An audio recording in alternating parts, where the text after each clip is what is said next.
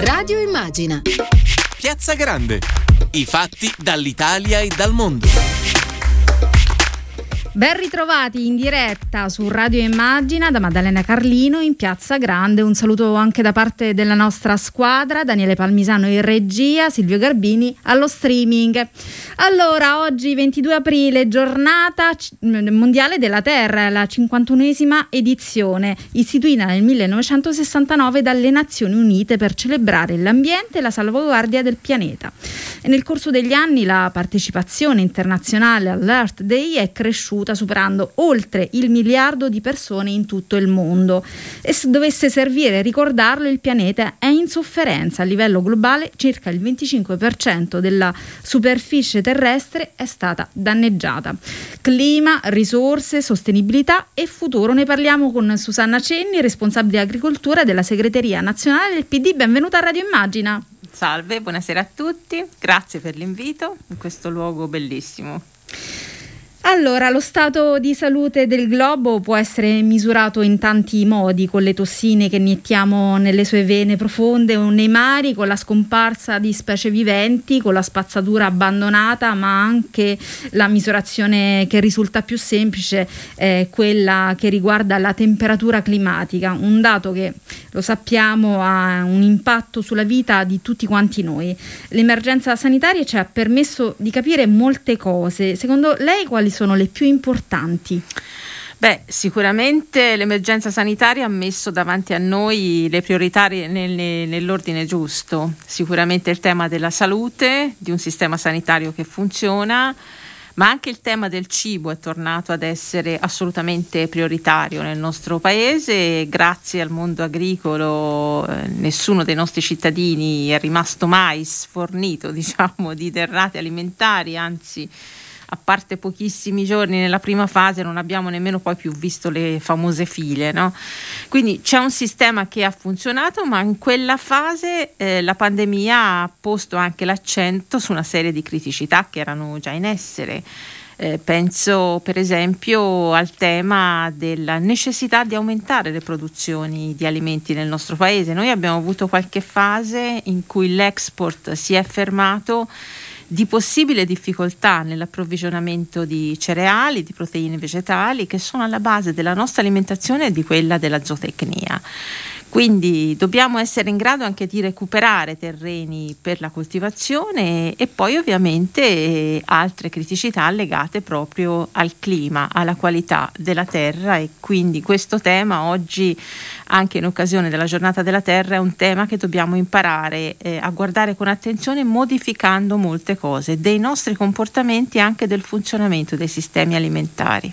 Ecco, approfondiamo questo argomento perché nel 2021, racconta la Coldiretti, in Italia si è verificato a Macchia di Leopardo un evento estremo al giorno tra siccità e le cosiddette bombe di acqua, senza dimenticare poi le violente grandinate e il gelo in primavera. Gelo che vogliamo dire ha distrutto anche le fioriture, compromettendo per esempio ehm, il lavoro delle api. Eh, si parla di semplice maltempo, di grandi cambiamenti climatici causati dall'uomo. Comunque il messaggio che ci sta inviando la natura mi sembra molto, molto chiaro. Che cosa ne pensa? Che cosa possiamo fare per aiutare per esempio il settore dell'agricoltura ad affrontare questi eventi? Eh, eh, bisogna smettere di considerare tutto questo un fatto straordinario e quindi bisogna cominciare a leggere questi fatti come purtroppo ordinarietà e conseguenza di comportamenti sbagliati e bisogna insegnare e imparare noi stessi diciamo, a costruire sistemi più resilienti. Questa parola è molto abusata oggi, ma significa semplicemente riuscire ad avere sistemi eh, produttivi più resistenti e più capaci di adattarsi ai mutamenti. Eh, non più di due settimane fa c'è stata un'altra terribile gelata che nessuno si sarebbe aspettato nel mese di aprile ha distrutto buona parte della nostra produzione vitivinicola e l'ortofrutta. Questo significa che questi prodotti costeranno di più sui mercati, quindi è un tema che ci riguarda tutti, nei comportamenti, nel costo del cibo e nell'accessibilità al cibo. Eh, parlare della terra significa cambiare questi sistemi alimentari, significa anche lavorare per la fertilità del suolo e abbiamo alcune strategie europee che ci dicono delle cose molto precise, per esempio che dobbiamo dimezzare l'uso dei fitofarmaci e quindi della chimica e cercare di far crescere le produzioni biologiche e sostenibili. E su questo devo dire che l'Italia per fortuna sta meglio di altri paesi europei. Io voglio raccontare una parte del suo lavoro che è molto importante per, per, tutto quanto il settore. Intanto diamo dei numeri perché secondo l'Istat in Italia il 27% delle donne è impiegato in agricoltura e sono oltre 210.000 le aziende agricole, definiamole rosa, 8.500 gli agriturismi gestiti da imprenditrici agricole. Tuttavia sappiamo le condizioni di lavoro per le donne anche nell'agricoltura sono ancora di gran lunga inferiori a quelle degli uomini. Eh, per questo lei è, firmataria di una proposta di legge, ce ne vuole parlare? Sì, eh, anche questo è un tema che ha a che fare con, uh, con la salute della terra, perché con la sostenibilità, con la dice, sostenibilità del circuito perché, mondiale eh, di benessere. È interessante, se andiamo a studiare questa presenza delle donne, sì. al di là dei numeri che fra l'altro sono indubbiamente superiori a quelli ufficiali, perché molto spesso le donne lavorano nell'impresa fi- di famiglia ma non risultano titolari. Quindi, quindi c'è un sommerso, un iceberg. Dic- diciamo che sicuramente le donne che svolgono un ruolo da protagonista nelle imprese sono anche di più, però se andiamo a guardare la qualità di queste imprese è interessante vedere che quasi sempre eh, le donne che scelgono di fare impresa in agricoltura scelgono di tutelare la biodiversità, fanno prevalentemente agricoltura biologica, fanno agricoltura sociale, fanno agriturismo, fanno fattorie didattiche, quindi c'è proprio diciamo, un approccio molto importante per gli obiettivi che il Green Deal si è dato in agricoltura e per la transizione ecologica di, questa, di questo comparto. Quindi il punto è che sostenere le donne conviene a tutti in questo settore, conviene perché sono portatrici veramente di un approccio molto innovativo e di grande eh, sostenibilità. In genere sono quelle che seguono di più tutta la filiera, che seguono la trasformazione, c'è proprio diciamo, un approccio particolare che a mio parere va proprio valorizzato e la legge cerca di far questo e anche di leggere anche dentro al lavoro dipendente in agricoltura, perché anche qui ce ne sono tante di donne, eh, soprattutto nella stagionalità, eccetera quello che c'è di positivo, ma anche ciò che serve, ciò che manca. Manca una rete di servizi molto spesso nelle aree rurali e se andiamo a studiare purtroppo i fenomeni del caporalato e dello sfruttamento, scopriamo che accanto allo sfruttamento lavorativo per mancanza di contratti, per forme vere e proprie di capolarato, quando ci sono le donne di mezzo in genere c'è anche il ricatto sessuale e quindi bisogna intervenire anche per servizi di questo tipo. Quindi la proposta di legge cerca diciamo, di lavorare su questi versanti creando un servizio apposito presso il Ministero e una serie di azioni che aiutino le donne a fare impresa e a lavorare con i servizi che servono. E per dare quel, diciamo, quella riconoscibilità che serve a questo settore e al lavoro che viene svolto già da tempo. Allora, parliamo dell'Europa che, lo sappiamo, la più grande potenza agroalimentare del mondo. Naturalmente l'Italia diciamo, è, è, è, è, prima tra i primi, eh, però va sfruttata al meglio eh, questa occasione del Recovery Fund. In questo senso la rotta quale deve essere, c'è veramente molto da fare, eh, bisogna tracciare dei percorsi e degli obiettivi chiari.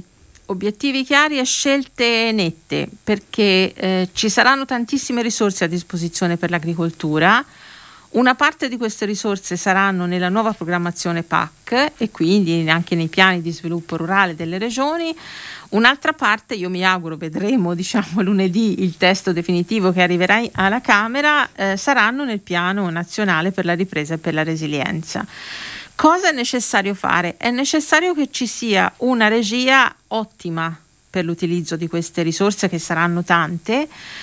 E questa regia bisogna che la faccia lo Stato con le regioni assieme a, a, tutte le associazioni, i sindacati, quindi a tutta la rappresentanza di questo settore. Sarà importante accompagnare questo percorso che dovrà essere fatto sicuramente di sostenibilità, quindi di una transizione ecologica e digitale anche di questo comparto che è fra quelli più arretrati dal punto di vista della transizione digitale, accompagnarlo in un percorso che guarda eh, sempre con più determinazione alla sostenibilità ma anche all'innovazione. Il digitale sarà strategico sia per cercare di snellire la pesantezza burocratica che già c'è, forse il settore diciamo, su cui pesa di più la, la burocrazia, eh, ma soprattutto lavorare affinché venga raggiunto l'obiettivo della digitalizzazione di tutte le imprese agricole di questo paese. Noi abbiamo visto, per tornare un attimo indietro, durante la pandemia abbiamo registrato alcuni dati incredibili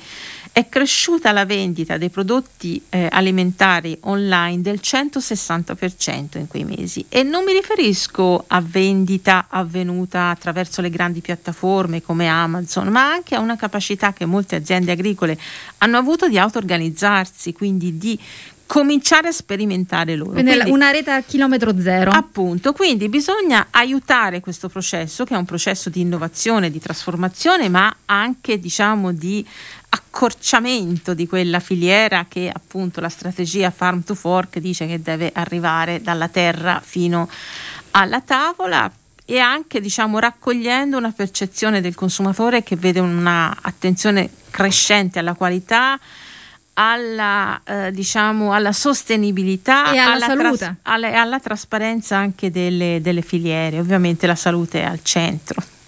Allora, mm, le vorrei mm, citare i dati del Food Waste Index Report del 2021 pubblicati dall'ONU eh, che parlano di spreco alimentare. La maggiore quantità di spreco alimentare avviene nelle abitazioni private dove si butta circa l'11% di tutto il cibo acquistato. Si tratta, sentiamo bene, di 74 kg per abitante di scarti l'anno, cioè una quantità, una quantità enorme. Esatto. enorme. E, e dobbiamo dire anche che l'impatto ambientale eh, di questo fenomeno è altrettanto enorme. Sì, è enorme. Anche in questo caso va detto che c'è qualche dato interessante che riguarda la pandemia, si è un po' attenuato lo spreco dentro casa. Assolutamente sì.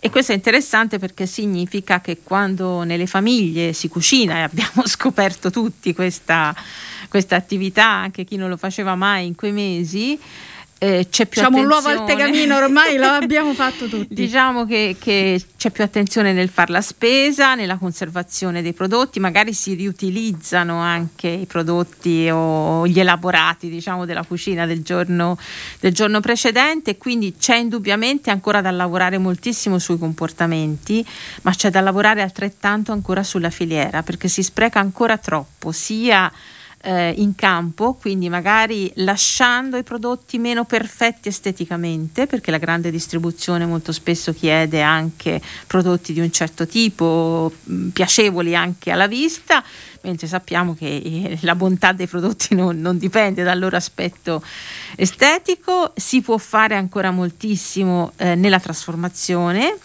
e anche lì diciamo ci, ci sono molti ambiti eh, per recuperare, si può fare ancora molto per utilizzare diciamo, questi prodotti non utilizzati in una serie di eh, soggetti che sono impegnati invece sul tema della povertà alimentare.